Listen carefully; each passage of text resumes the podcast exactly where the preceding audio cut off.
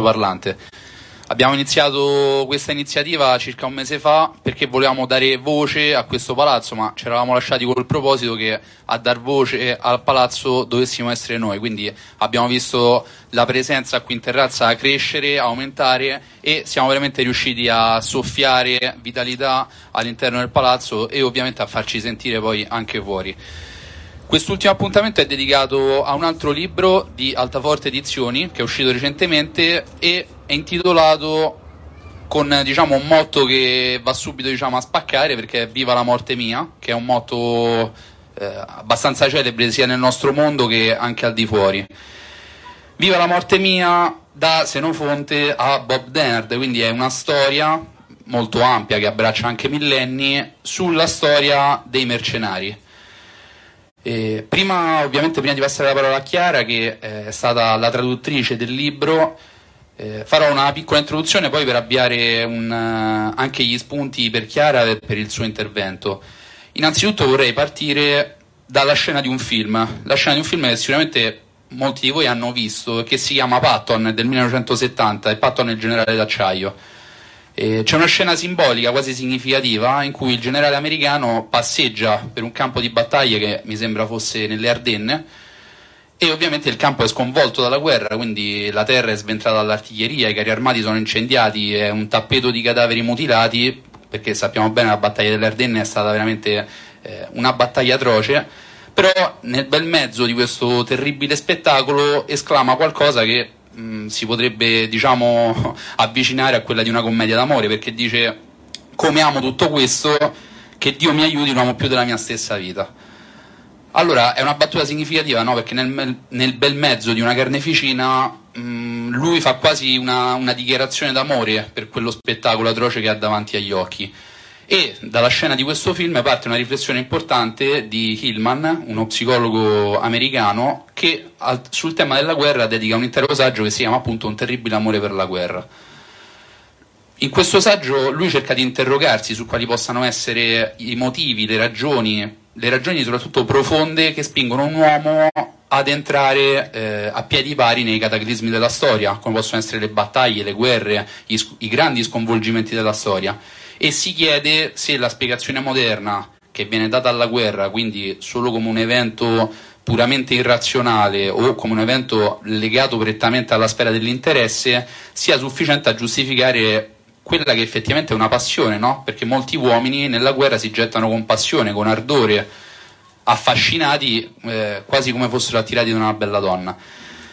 E quindi poi va, va ad estrapolare tutti dei concetti mh, sia psicologici che anche va ad abbracciare quella che è una sfera religiosa, quindi arriva ovviamente, torna a quelle che sono le divinità. Però non è qui il punto che ci interessa, il punto che ci interessa è che a far da eco no, a questi interrogativi arriva poi il libro di Altaforte Edizioni che invece esclama viva la morte mia e sembra quasi voler rispondere eh, al quesito dello psicologo con un motto che non è passivo rispetto alla guerra ma è affermativo. Innanzitutto vanno fatte delle distinzioni e vanno levate un po' di ipocrisie Mercenario è un termine che deriva dal latino e mercenario significa colui che presta il corpo alla merce. Quindi c'è già qualcosa di attivo. Un mercenario non è qualcuno che ha il soldo, ma è qualcuno che presta il suo corpo, che mette il suo corpo in gioco, se vogliamo, che vende il suo corpo. Soldato, che invece è una parola che noi spesso associamo a una sfera più positiva rispetto a mercenario, vuol dire letteralmente colui che ha il soldo. Quindi cosa succede? Mercenario mh, negli, ultimi, negli, ultimi, anni è associato soprattutto a un tipo umano hollywoodiano, no? quindi un tipo vile, volta gabbana. Il mercenario spesso è associato a una persona negativa che non ha bandiera, che non ha patria, che segue soltanto il suo stomaco, che vuole semplicemente ed esclusivamente il bottino, che magari è una parte di verità, però mh, non è tutta. Soldato invece spesso è associato a un uomo che compie il suo dovere, volente o nolente, sta al fronte, combatte e a cui è tributato più onore di un mercenario. Però, come abbiamo visto, i termini sono molto simili e quindi la differenza che passa tra un mercenario e un soldato, almeno a livelli terminologici, è come quella che passa tra l'acqua salata e l'acqua dolce. Quindi possiamo già levarci delle ipocrisie, perché possiamo fare degli esempi, i soldati sul Carso erano pagati, avevano uno stipendio, I legionari romani avevano uno stipendio che ovviamente non era di tipo monetario, ma era di tipo salariale, no? ricevevano il sale e l'appezzamento di terra, rivendicazioni che poi hanno portato a tantissime rivolte dei militari contro lo Stato centrale. Quindi a questi uomini, ai legionari, ai fanti del Carso, ma potremmo fare altri 10.000 esempi, il fatto che abbiano ricevuto in compenso uno stipendio non leva l'onore, il coraggio e ovviamente la grandezza che hanno raggiunto eh, nelle battaglie che hanno affrontato. Quindi già possiamo levarci appunto questa ipocrisia per cui il mercenario viene pagato, allora non va bene, il soldato invece è qualcosa di più, qualcosa di più pulito. Eh, dobbiamo anche levarci dalla testa questo concetto che, della guerra pulita, quindi del soldato pulito o del, o del guerriero pulito. Eh, andando avanti possiamo vedere come mh, questo, questo, fatto derivi principalmente dalla nostra schizofrenia riguardo alla guerra. Una schizofrenia che molto semplicemente deriva dal, dal secolo dei lumi, no? dall'illuminismo e dalla rivoluzione francese, perché da quanto mi risulta la prima leva obbligatoria di massa non fu nel 1939 ma fu nel 1793 e fu bandita dal governo rivoluzionario francese. E quindi cosa porta con sé questa scelta? Porta la scelta di allargare la sfera della guerra non più a una concezione, eh, come posso dire, elitaria e guerriera, ma la spinge su un fronte di massa, quindi c'è l'arruolamento di massa di tutti quanti, di vili e coraggiosi, di eroi e farabutti, perché come vedremo sempre ci saranno tanti eroi quanto ci saranno eh, tanti disertori. Quindi allargando a tutti le maglie della guerra, poi ci ritroviamo nella guerra con tutti i tipi di uomini. E questo poi cosa fa? Va di pari passo ovviamente con l'industrializzazione, con, eh, con, l'avvio della macchina industriale che sfocerà nelle grandi guerre di massa che sono state la prima e la seconda guerra mondiale, quando alla massificazione della guerra ovviamente è seguita anche una massificazione della produzione, quindi la guerra che prima in tempi antichi aveva una sfera di competenza aveva anche uno spazio di competenza, investe tutti quanti i campi, quindi dalla produzione al lavoro, all'economia, investe le famiglie e soprattutto investe i luoghi.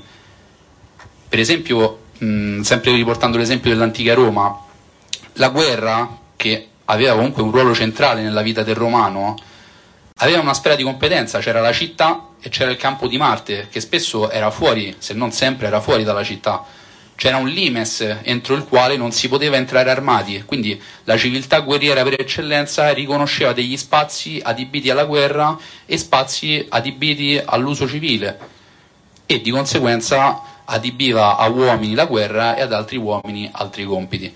Ovviamente con la massificazione di tutto quanto si è raggiunti al livello che tutti possono fare la guerra e la guerra entra ovunque, quindi ci troviamo le città attaccate, le campagne sventrate dall'artiglieria, i quartieri popolari che possono essere investiti dalla tempesta di fuoco. Ci troviamo di fronte alla globalizzazione della guerra, quindi una guerra macchina per l'uomo macchina.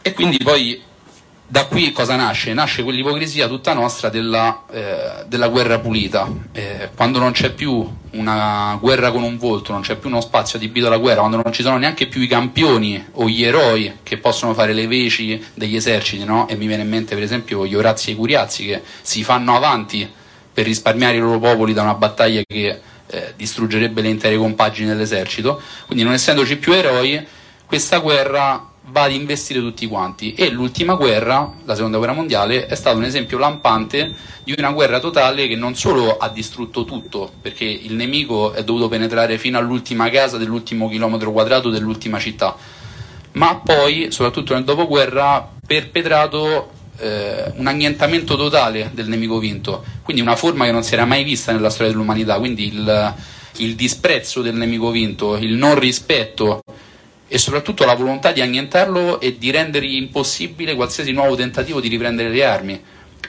Eh, è sempre molto significativo riportare l'esempio dei, dell'occupazione americana in Giappone che dal 1945 mi sembra per un paio d'anni l'esercito americano fu impegnato a mh, fare delle vere e proprie liste di proscrizione delle katane gli americani andavano casa per casa delle famiglie samurai, delle famiglie che custodivano anche una katana magari irregolare dell'esercito per requisirle.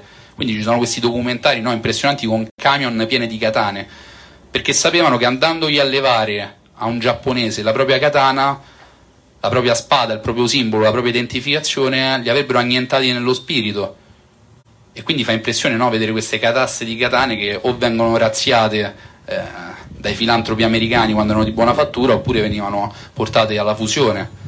Quindi, e qui possiamo vederlo per l'Italia, invece c'è stata un'opera di rieducazione, quindi di rieducazione al senso del tradimento, quindi noi siamo i, tra- i traditori per antonomasia, siamo sempre stati volta gabbana e non abbiamo altra speranza che quella di, di essere schiavi. I tedeschi non ne parliamo perché sono stati colpevolizzati praticamente di tutto ciò che è successo dall'alba dei tempi fino ad oggi. Quindi quello che abbiamo visto durante la seconda guerra mondiale è un passo successivo di questa guerra totale, cioè la volontà di annientamento di tutto ciò che è nemico, di tutto ciò che non è, eh, non è dei vincitori. Quindi cosa abbiamo? Eh, abbiamo noi in Italia una Costituzione che all'articolo 11 mi sembra ripudia la guerra come strumento di offesa, che eh, è già un controsenso in sé, no? perché qualcuno diceva che non esiste una guerra di difesa, sono tutte guerre di offesa, sia quelle in cui ti difendi che quelle in cui attacchi, quindi, quindi già contiene un, un, seme di ipocrisia che, mm, che va, va a gettare schizofrenia, che poi in realtà è un principio che se vogliamo ci potrebbe anche stare, no? perché se però fosse declinato nel senso noi non prenderemo mai le armi per primi, ma le deporremo solo per secondi questo potrebbe avere un senso. E invece la Costituzione italiana si limita a dire che ripudia la guerra come strumento di offesa e non c'è cosa più sbagliata e forse anche quasi religiosa che levare la guerra dalla sfera del diritto. Per un romano sarebbe stato impensabile pensare, scusate il gioco di parole, la guerra fuori da un diritto. Qualsiasi cosa a Roma era eh, circoscritta all'interno del diritto divino e quindi levare la guerra dalla sfera del diritto, da ciò che è giusto, perché la Costituzione dice ok, ripudiate la guerra come strumento di offesa, però quali sono le alternative? Quando è che una guerra è giusta? Quando è che è legittima? Quando è che è un dovere la guerra?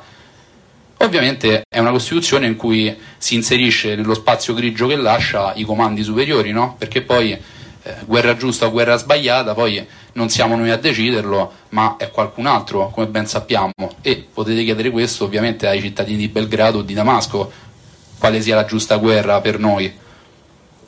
Quindi la Costituzione è veramente scritta quasi come una stregoneria contro la civiltà romana che vedeva tutto all'interno del diritto e se vogliamo una pietra tombale sulla volontà di riprendere le armi, anche solo per scopo difensivo, perché oggi siamo arrivati a un gradino superiore, ovvero abbiamo gente che non ne avrebbe neanche la voglia e soprattutto abbiamo cresciuto generazioni in ripudio alla guerra, generazioni di leva, come per esempio quella di mio padre, che sono rimasti nelle caserme a sparare cartucce a salve. Quindi dopo la rimozione della leva si è levata anche quell'ultima dimensione eh, di caserma, quell'ultima dimensione di guerra che poi è sfociata ovviamente nel menefreghismo assoluto, no? nel, oggi nessuno prenderebbe le armi, nessuno ha la voglia, nessuno ne sentirebbe la necessità. No? E quindi cosa abbiamo? Le guerre di difesa, come dicevo prima una grandissima cazzata, se scusate il francesismo, perché non esistono, è un'ipocrisia, come la guerra intelligente però noi ce l'abbiamo in Costituzione. E quindi eccoci ai mercenari e concludo. Eh, perché i mercenari con questo libro ci offrono uno spunto interessante? Perché il mercenario forse è uno dei mestieri più antichi e forse va di pari passo anche con l'altro mestiere più antico del mondo che, come tutti ben sappiamo, eh, si dice sia la prostituzione, no? La prostituzione vende il suo, la donna che si prostituisce vende il suo corpo, l'uomo che fa il mercenario vende il suo corpo, uno a scopo erotico per la sfera dell'Eros e uno per lo scopo della guerra, che è quello di Thanos, quindi della distruzione. Quindi sono i due mestieri più antichi del, forse della civiltà umana, la guerra e l'amore. E quindi cosa abbiamo? Abbiamo in un mondo d'oggi in cui sia la sfera erotica che la sfera guerriera è colpevolizzata, è nascosta, è messa sotto un velo, e più abbiamo forme sempre nuove di guerra che ci bussano alle porte. Quindi poi si fa presto da passare dai mercenari al terrorismo, no? Perché noi nascondiamo la guerra, però poi ci viene sempre sotto, no? Con un volto sempre nuovo. E più noi non riusciamo a dargli un senso, più noi non riusciamo a dargli una visione, e più questa tornerà in forme devastanti. Tornerà con le forme di Dresda, tornerà con le forme di Nagasaki perché è quello il destino che si prospetta se noi continuiamo a rifiutare la guerra e rifiutiamo di dargli un senso.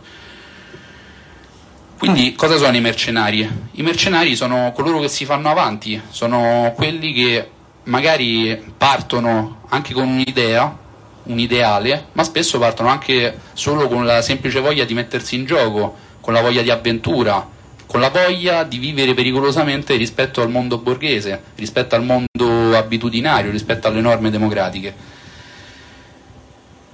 E fa riflettere il fatto che un mercenario, quindi un uomo che sente la vocazione delle armi, sia biasimato rispetto a un chirurgo che magari sente la vocazione del corpo, no? Siamo abituati a dire bravo a un ragazzo che sceglie di intraprendere chirurgia, che fondamentalmente deve aprire corpi, piuttosto che eh, accettare che qualcuno possa lottare perché vuole vivere pericolosamente. Quindi si tratta di vocazioni e dobbiamo riprendere a concepire la guerra e anche in questo caso i mercenari, grazie a questo libro, come una vera e propria vocazione. Platone diceva che il destino di tutti gli uomini è arrivare alla conoscenza. Ovviamente le vie della conoscenza non sono solo quelle dell'arte, della scienza, della filosofia, c'è anche la via della guerra e sta a noi, anche grazie, ripeto, a questo libro, riconoscere nella storia qual è stata questa via, quali sono stati gli uomini che l'hanno percorsa, come ci sono arrivati e come sono ritornati, se mai fossero ritornati. Concludo con un'altra battuta di un altro film che io personalmente amo molto, che è eh, Le Crociate, no? eh, credo sia del, dell'inizio del 2000 di Ridley Scott. No? C'è una scena in cui un condottiero cristiano, che è Reginaldo di Chatillon, dopo aver commesso un efferato attacco a pellegrini, a pellegrini musulmani, dice una frase molto semplice: Sono quello che sono, qualcuno deve pure esserlo e quindi in queste parole si riconosce quella vocazione guerriera, quella vocazione delle armi che ha mosso questi uomini, che ha mosso gli arditi sul Piave, che si sono fatti avanti, che ha mosso la compagnia della morte, quando c'era la guerra tra i comuni e l'impero, che ha mosso le bande del Gran Diavolo, di Giovanni delle Bande Nere, quando c'era l'ennesimo scontro con l'impero. È la stessa vocazione, la vocazione delle armi che hanno sentito coloro che hanno difeso l'ultimo brandello di macerie fino all'ultimo respiro. Quindi dobbiamo assolutamente ritrovare un volto, un senso e un limite alla guerra, perché così anche quell'aspetto inumano, quell'aspetto terribile possa ritrovare un posto. Se volessimo usare diciamo, una metafora più amichevole, possiamo dire che oggi più che mai è necessario tornare a tavola con la civiltà, ma tornare a tavola con la civiltà non vuol dire solo tornare a tavola con i dottori, con i filosofi, con i sapienti, ma significa rinvitare a questa tavola, a questa tavola rotonda, a dargli rispetto, onore, conoscenza anche ai guerrieri. Se ritroviamo posto con i guerrieri, allora ritroveremo una dimensione come civiltà.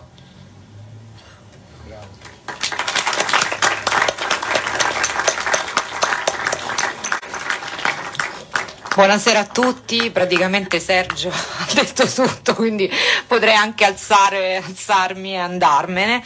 Eh, giusto, quindi vorrei solamente parlare un attimo dell'autore eh, per inquadrarlo anche rispetto al, al libro che ha scritto e François Xavier Sido viene da una famiglia di camerati francesi. Il capostipite di questa famiglia fu fucilato nel 1946 per aver scelto una parte avversa diciamo, alla storiografia ufficiale e dal nostro punto di vista invece una parte eh, giusta. Mm, dopo la guerra in Algeria i figli Uh, quindi Pierre Sido e i suoi fratelli fondano un movimento che si chiama Jeune Nation e qualcuno di voi sicuramente uh, ric- può ricordare questo, il nome di questo movimento perché anche Vener, anche Dominique Vener fa parte uh, di, di, questo movimento che poi diventa anche una, una, rivista e che assume una certa importanza nel panorama politico francese. Per quanto riguarda invece François Xavier, quindi il nipote di tutta questa famiglia, c'è un aneddoto eh, divertente che lo riguarda, tra virgolette, eh, perché in realtà anche lui è stato un, un mercenario, eh, partecipa a uno dei colpi di Stato delle Comore, ci sono tre eh, momenti nella, nella, storia di questo eh, piccolo Stato eh, in Africa. E ehm, contestualmente era anche un consigliere municipale del Front National, quindi quando eh, fa questo colpo di Stato eh, sotto gli ordini di Bob Denard, quindi l'ultimo mercenario che viene citato nel, nel libro di Sido, Ovviamente tutti i giornalisti francesi vanno da Jean-Marie Le Pen a dire ma eh, vede che cosa fanno i suoi militanti eh, durante, questo è successo durante un'estate e, eh, e, quindi per colpevolizzare insomma, il Front National per la partecipazione di François Xavier a questo colpo di Stato e Jean-Marie Le Pen che è insomma, un personaggio molto particolare rispose ma ehm, non è che io vada a chiedere ai miei militanti che cosa fanno nelle loro vacanze. Quindi c'è proprio questo, questo, risponde con questa beffa ed è diciamo in qualche modo secondo me sintetizza proprio quello che è l'anima del, del mercenario. Come abbiamo detto, soldato e mercenario nel corso del, della storia si assomigliano perché entrambi comunque partecipano a guerre, entrambi ricevono un compenso eh, rispetto al loro mestiere, tant'è che viene chiamato il mestiere delle armi, insomma, fino alla coscrizione obbligatoria che risale a dopo la rivoluzione francese, ma che in maniera più massificata facciamo risalire alla prima guerra mondiale, quindi alla guerra di trincee, il soldato, il guerriero è una casta a sé, come anche ha spiegato bene Sergio. Quindi è qualcuno che fa della sua vita l'arte de- della guerra. Nella coscrizione che diventa obbligatoria si mandano al macello eh, generazioni intere di uomini, di giovani uomini europei in quella che eh, la, nella storiografia ufficiale viene chiamata prima e seconda guerra mondiale, ma che molti camerati europei chiamano eh, prima e seconda guerra civile europea queste trincee sono state rappresentate da una letteratura eh, infinita, penso a Céline, penso a Junger che ci raccontano proprio il, la tempesta di fuoco che, che, cade su questi uomini non avvezzi spesso e volentieri a, alla guerra e quindi qui già abbiamo un discrimine. Allora, secondo la storiografia ufficiale il mercenario è qualcosa che entra in campo eh, nella modernità. In realtà è tutto il contrario, il mercenario e il soldato sono delle eh, rappresentazioni dei tipi umani che sono esistiti in tutto il corso della nostra storia fino alla storiografia ufficiale che invece ce li dipinge come i cani da guerra e in realtà non, non è così. Abbiamo visto che la distinzione tra soldato e mercenario quindi può trarre in inganno anche la matrice stessa del loro, de, del loro nome, quindi merce piuttosto che so, soldo. Uh, ci, ci, sembra che siano un po' la stessa cosa. Il mercenario in realtà è un soldato libero rispetto al soldato quindi che fa la guerra per il proprio paese o semplicemente per un esercito. È un soldato libero ed è qui il titolo originale di Viva la morte mia in francese appunto les soldats libres, cioè i soldati liberi. Cosa significa essere un soldato libero? Il mercenario sceglie la propria guerra, sceglie la patria da servire, spesso e volentieri non fa parte non, di quella nazione e, e, spesso e volentieri sceglie anche i suoi capi, cosa che ovviamente non può succedere in un esercito regolamentato in cui noi abbiamo una gerarchia che dobbiamo seguire. Quindi questo è anche un altro aspetto interessante. Eh, la migliore definizione però del mercenario ce la dà proprio eh, Bob Denard, che intervistato da dei giornalisti dice che un mercenario è semplicemente un uomo che combatte e accetta di poter morire al posto di chi non può o non vuole farlo. Quindi secondo me qui c'è proprio ancora di più una sintesi che può essere interessante. È qualcuno che per una determinati motivi sceglie di mettere la propria pelle al servizio di un'idea o di una nazione semplicemente per tutta una serie di motivi. Possono essere l'avventura, possono essere motivazioni ideologiche, Pensiamo alla Charlemagne. Nella Charlemagne abbiamo degli uomini che fanno parte di altre nazioni e che combattono per un'idea. Quindi, indipendentemente dalla sorte della propria nazione di, appartenen- di appartenenza, si mettono in gioco e combattono per un'altra nazione e però per un'idea comune. Possono essere motivazioni politiche, possiamo pensare all'Anzichenecchi piuttosto che alle guardie svizzere che ancora esistono oggi, tra l'altro, eh, e che quindi chiaramente combattono per un altro Stato per delle motivazioni diverse. Possono essere delle motivazioni religiose, possiamo, possiamo pensare alle crociate, come abbiamo detto prima, ma possiamo pensare anche all'ISIS che, com, nelle, nelle, cui fila ci sono dei soldati che appartengono eh, non esclusivamente al mondo islamico, ma eh, spesso e volentieri sono anche dei guerrieri occidentali.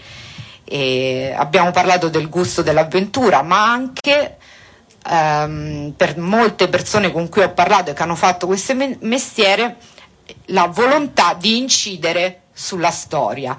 Cioè effettivamente oggi ci troviamo di fronte a un mondo in cui è quasi impossibile incidere sulla nostra storia, cioè possiamo fare politica, possiamo certo avanzare delle idee, delle, portare avanti eh, una, una, dottrina, delle, delle, ideologie, però spesso e volentieri è difficile farlo con, con le armi e ehm, in molti casi c'è anche stata la non volontà o l'impossibilità di ritornare a una vita comune, borghese.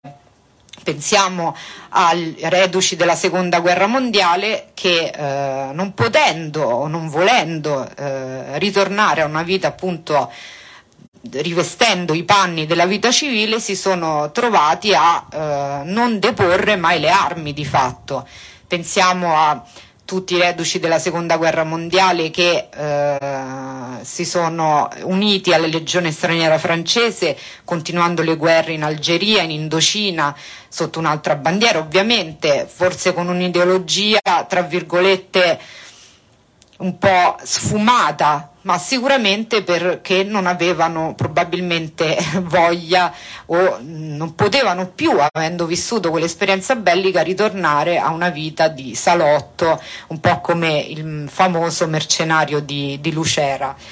Ehm, il mercenario, quindi abbiamo visto che è un soldato senza frontiere, infatti il suo motto è Orbs Patria Nostra, cioè il mondo è la mia patria. Qui c'è anche un altro legame con la legione straniera francese che ha come motto Leggio Patria Nostra, cioè la legione è la nostra patria. Anche qui abbiamo mh, ci sono anche tanti francesi che fanno parte della legione straniera francese, ma ci sono tantissimi stranieri, ovviamente da come lo dice il, il nome. Un altro punto che unisce queste due tipologie di, di vir, di, di uomo e di guerriero è lo pseudonimo e la nuova identità. Nel caso dei mercenari, come nel caso della legione straniera francese, sebbene nel caso della legione straniera francese ovviamente è codificata questa cosa, nel caso dei mercenari abbiamo uno pseudonimo, cioè quasi tutti i mercenari rifanno la propria vita sotto un nuovo nome, un nuovo nome che di fatto li fa rinascere e gli fa tagliare i ponti con il proprio passato. La stessa cosa succede nella Legione straniera francese in cui oltre a un nuovo pseudonimo, un nome, viene dato proprio un documento di identità nuovo che taglia completamente con il proprio passato, quindi è anche la possibilità di rinascere in una seconda vita, cioè di tagliare completamente con il passato, con situazioni spesso al limite e eh, accogliere la, la, guerra e quindi rimettersi in gioco, mettere in gioco la propria pelle sotto una rinascita, quindi anche una cosa un po' eh, romantica se, se vogliamo. La cosa interessante di questo libro che io ho tradotto e che ho apprezzato molto oltre al fatto di essere di agevole lettura e di essere suddiviso in paragrafi per cui insomma possiamo ripercorrere non solo la storia del mercenariato ma di fatto la storia della nostra cultura, la storia della nostra civiltà, cioè come questi uomini hanno forgiato la, lo, l'Occidente o l'Europa, se vogliamo insomma, essere un po' più eh, precisi. E, mm, e anche ridare verità a tutta generazioni e generazioni di guerrieri che sono stati eh, continuamente ricoperti di fango, perché questo è quello che la cancellazione culturale sta facendo eh, già da diciamo, gli ultimi episodi bellici che hanno visto eh, l'Europa intera distruggersi ma in qualche modo eh, si vuole appunto cancellare questo tipo umano che è sempre esistito nel corso dei secoli e dei millenni e che ha eh, fondato proprio con un atto eh, sacrificale quindi di, di, fatto fondativo la nostra, la nostra civiltà. Questa tipologia di, di uomo per la modernità non ha più spazio, non può più esistere.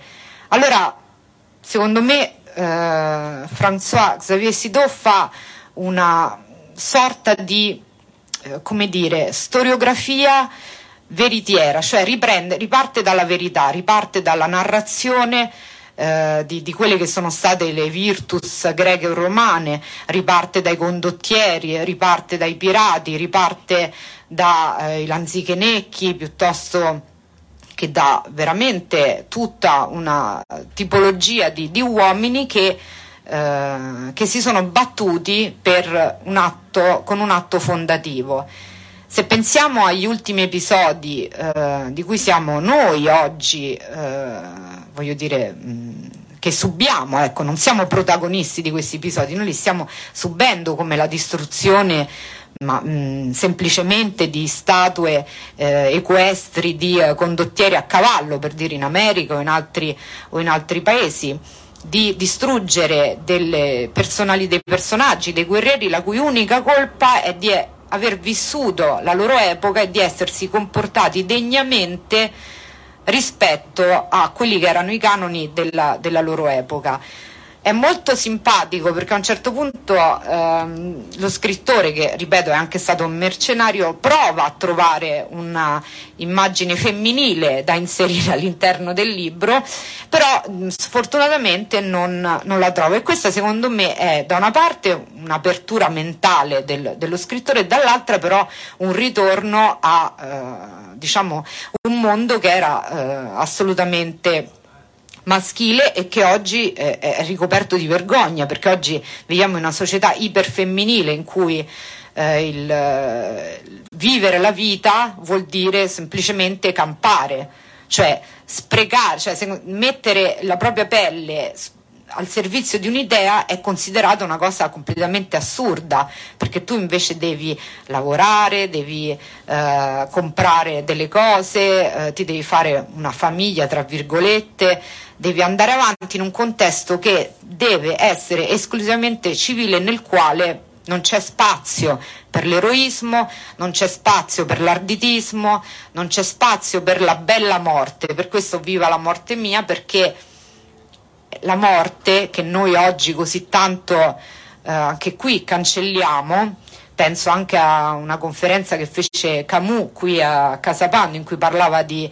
grande sostituzione, in cui diceva attenzione però perché la grande sostituzione in realtà certo è un problema, però va di pari passo con la grande cancellazione, quindi l'annichilimento di sé, il pensare che mai nella storia del mondo queste cose, questo sforzo, questo mettersi in gioco poteva essere poteva essere possibile e quindi di fatto tagliarsi, autocastrarsi eh, in una società che è sussidiaria, con una democrazia che è materna e che quindi vuole tenere a bada ogni istinto di, eh, di, di, sovrappo- di, sovrapposizione, ma proprio di scrittura della storia. Cioè, fino ai giorni dos- nostri, tutti questi uomini hanno scritto la storia, fino anche alla Franza Frick, quindi ai mercenari i terribili che anche tu hai utilizzato questo quindi a volta ricevevano cure mediche, ad esempio.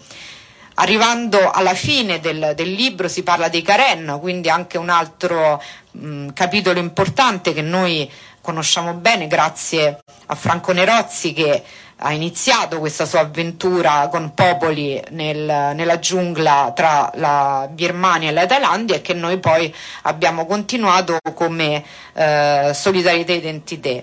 E siccome eh, Franco purtroppo oggi non, non, poteva essere presente, qui concludo perché insomma non, non, non voglio togliere troppo tempo a, a, alla serata, gentilmente gli ho chiesto se poteva mandarmi qualche aneddoto che riguarda sua, eh, le sue esperienze da mercenario, tra l'altro anche a fianco di Bob Denard, quindi con uh, François Xavier, quindi questo è un libro che è stato anche fortemente voluto da, da Franco e, e, così vi leggo uh, quello, che, quello che, mi ha, che mi ha scritto.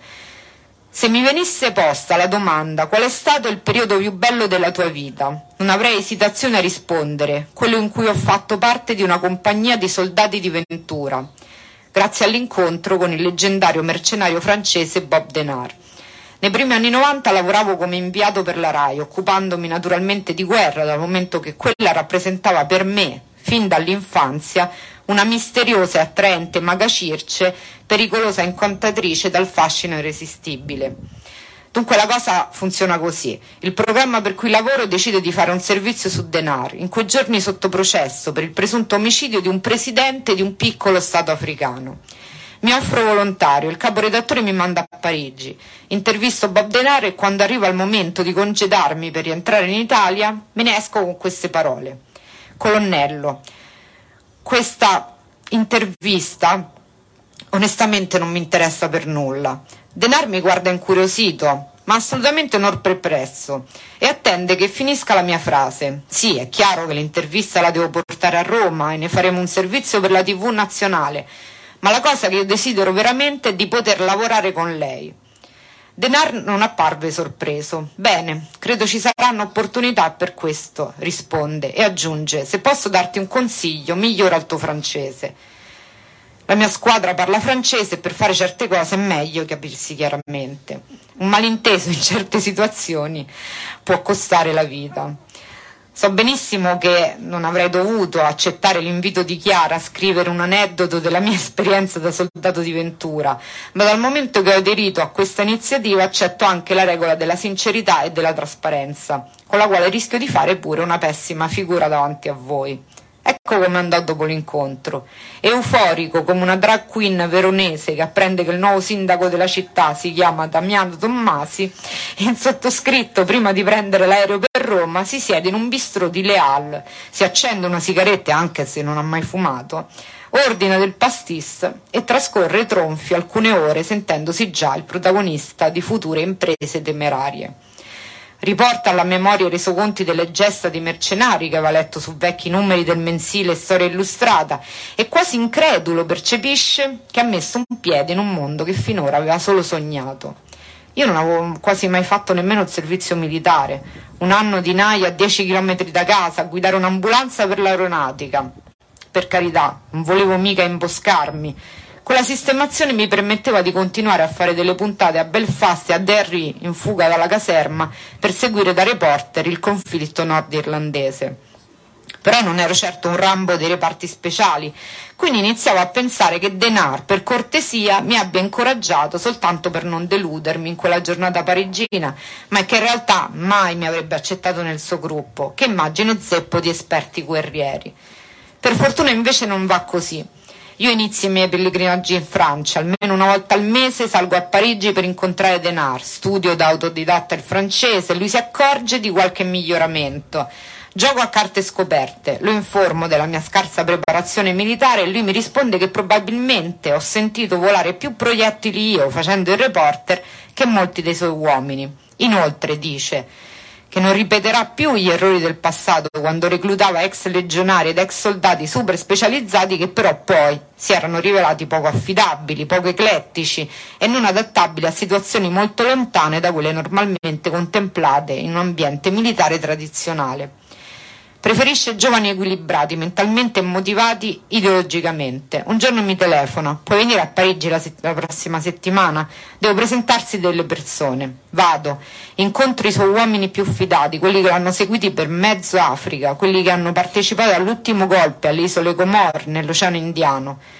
Partiamo tra pochi giorni per la Birmania, dopo, dove da molti anni hanno organizzato una rotazione di volontari che combattono gratuitamente al fianco del popolo Karen in lotta per ottenere l'autonomia.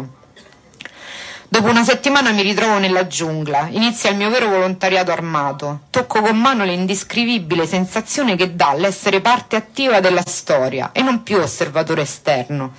Passa qualche anno durante il quale la compagnia dei soldati di Ventura resta unita a lavorare su progetti a prima vista folli, ma che lo spirito mercenario vede invece come normale opportunità di prendersi una fetta del mondo, per sottrarlo alle logiche globaliste che avanzano inesorabilmente.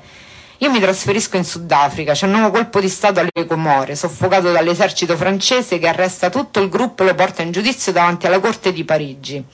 Io vengo sfiorato dalla vicenda, un gioco del destino, un imprevisto, un incidente, non saprei come definirlo. Mi ha impedito di raggiungere la squadra in tempo per l'arresto. Poco dopo, non appena Denaro esce di galera, si prepara la grande avventura nello Zaire, una manciata di bianchi nello sconfinato paese africano in piena guerra civile. Lo Zaire è stato lo scenario delle leggendarie storie dei mercenari degli anni Sessanta. Torna a fare da, spo- da sfondo all'ultima impresa dal sapore vintage, poco equipaggiati, traditi fin dalle prime ore da quelli che avrebbero dovuto fornirci assistenza logistica, abbandonati nel cuore dell'Africa dove americani e israeliani ci lanciano addosso migliaia di ribelli appoggiati per logiche di penetrazione economica in funzione anti-europea. È dura e questo rende la storia ancora più interessante. Il gruppo si stringe, diventa un manipolo di soldati che si guardano le spalle l'un l'altro. Prendo la malaria, Quasi ci lascio la pelle, ma me la cavo. Un camerata invece prende, perde un rene, ma si salva miracolosamente. Mi rimetto in piedi, iniziano i combattimenti. I ribelli ci braccano, ci circondano, ci martellano ogni giorno. Sì, questo è stato decisamente il periodo più bello della mia vita. Mi rendo conto che non riesco a parole a trasferirvi le sensazioni che mi hanno accompagnato in quegli anni, in cui ogni giorno si apriva con una lettura di giornali per cercare situazioni in cui avremmo potuto infilarci negli avvenimenti storici di paesi lontani. Salivo a Parigi sempre più frequentemente.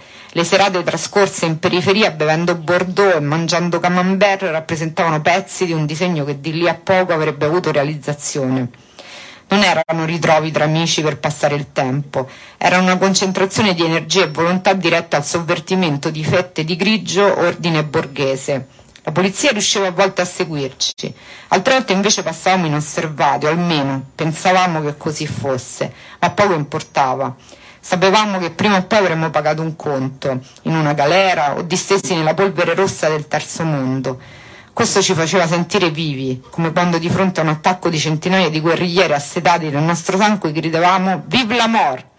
Ci faceva sentire utili a qualche causa, come quella del comandante Massoud in Afghanistan, quando tutti avevano ormai voltato le spalle ad un uomo odiato dai poteri mondialisti. Non vi so dire se questo periodo sia terminato. Certamente i tempi rendono molto più difficile la sopravvivenza di quel tipo di avventuriero. L'ordine mondiale, paradossalmente, pur spargendo caos e miseria sul globo, ha allo stesso tempo creato una rete di controllo in cui impigliare gli spiriti liberi. Ovvero, va bene la guerra, ma siamo noi dei piani alti, dei colletti bianchi, delle banche d'affari, degli slogan democratici a decidere dove si può o non si può fare. A me questo non va. Ho scelto le mie guerre in totale libertà di pensiero. Ho scelto i miei camerati sulla base di affinità ideologiche e di stima personale. Ho scelto se farmi pagare oppure se marciare, sudare, sparare gratuitamente a seconda delle disponibilità del committente, ma sempre per una parte che non umiliassi i miei valori etici. Sono stato fortunato. Ho preso una condanna di 22 mesi che alla fine rappresenta una vera sciocchezza. L'ho presa per qualche cosa che se avesse funzionato avrebbe creato una favolosa tortuga dalla quale ribelli e uomini liberi avrebbero riso in faccia al mondo dicendo qui stiamo benissimo, senza le vostre assurde regole, la vostra avidità, la vostra stupida rassegnazione verso la decadenza della società. Io e i miei camerati della compagnia di Denar, morto non come avrebbe voluto lui su di un campo di battaglia, ma ucciso mentalmente dalla malattia, siamo ancora pronti. Il sogno è impossibile da uccidere. Chi ha assaporato almeno un ad altaforte per aver accettato la mia proposta di pubblicare questo libro, scritto da un mio compagno d'armi e tradotto con pazienza e sensibilità da Chiara. Credo sia il più bello e dettagliato lavoro sui mercenari mai realizzato, con il pregio di non avere un approccio accademico al fenomeno, ma di saperlo descrivere attraverso lo spirito guascone che accomuna da sempre la stragrande maggioranza dei soldati di Ventura.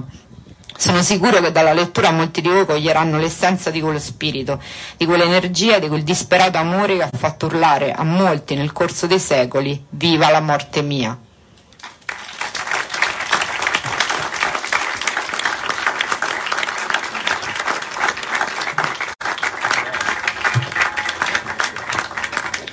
Io credo non ci sia null'altro da aggiungere, se qualcuno ha domande da rivolgere, se no procediamo con il concerto di Bronson.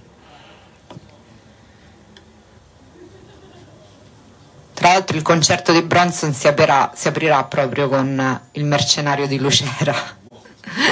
wow. E Bronson sia, no?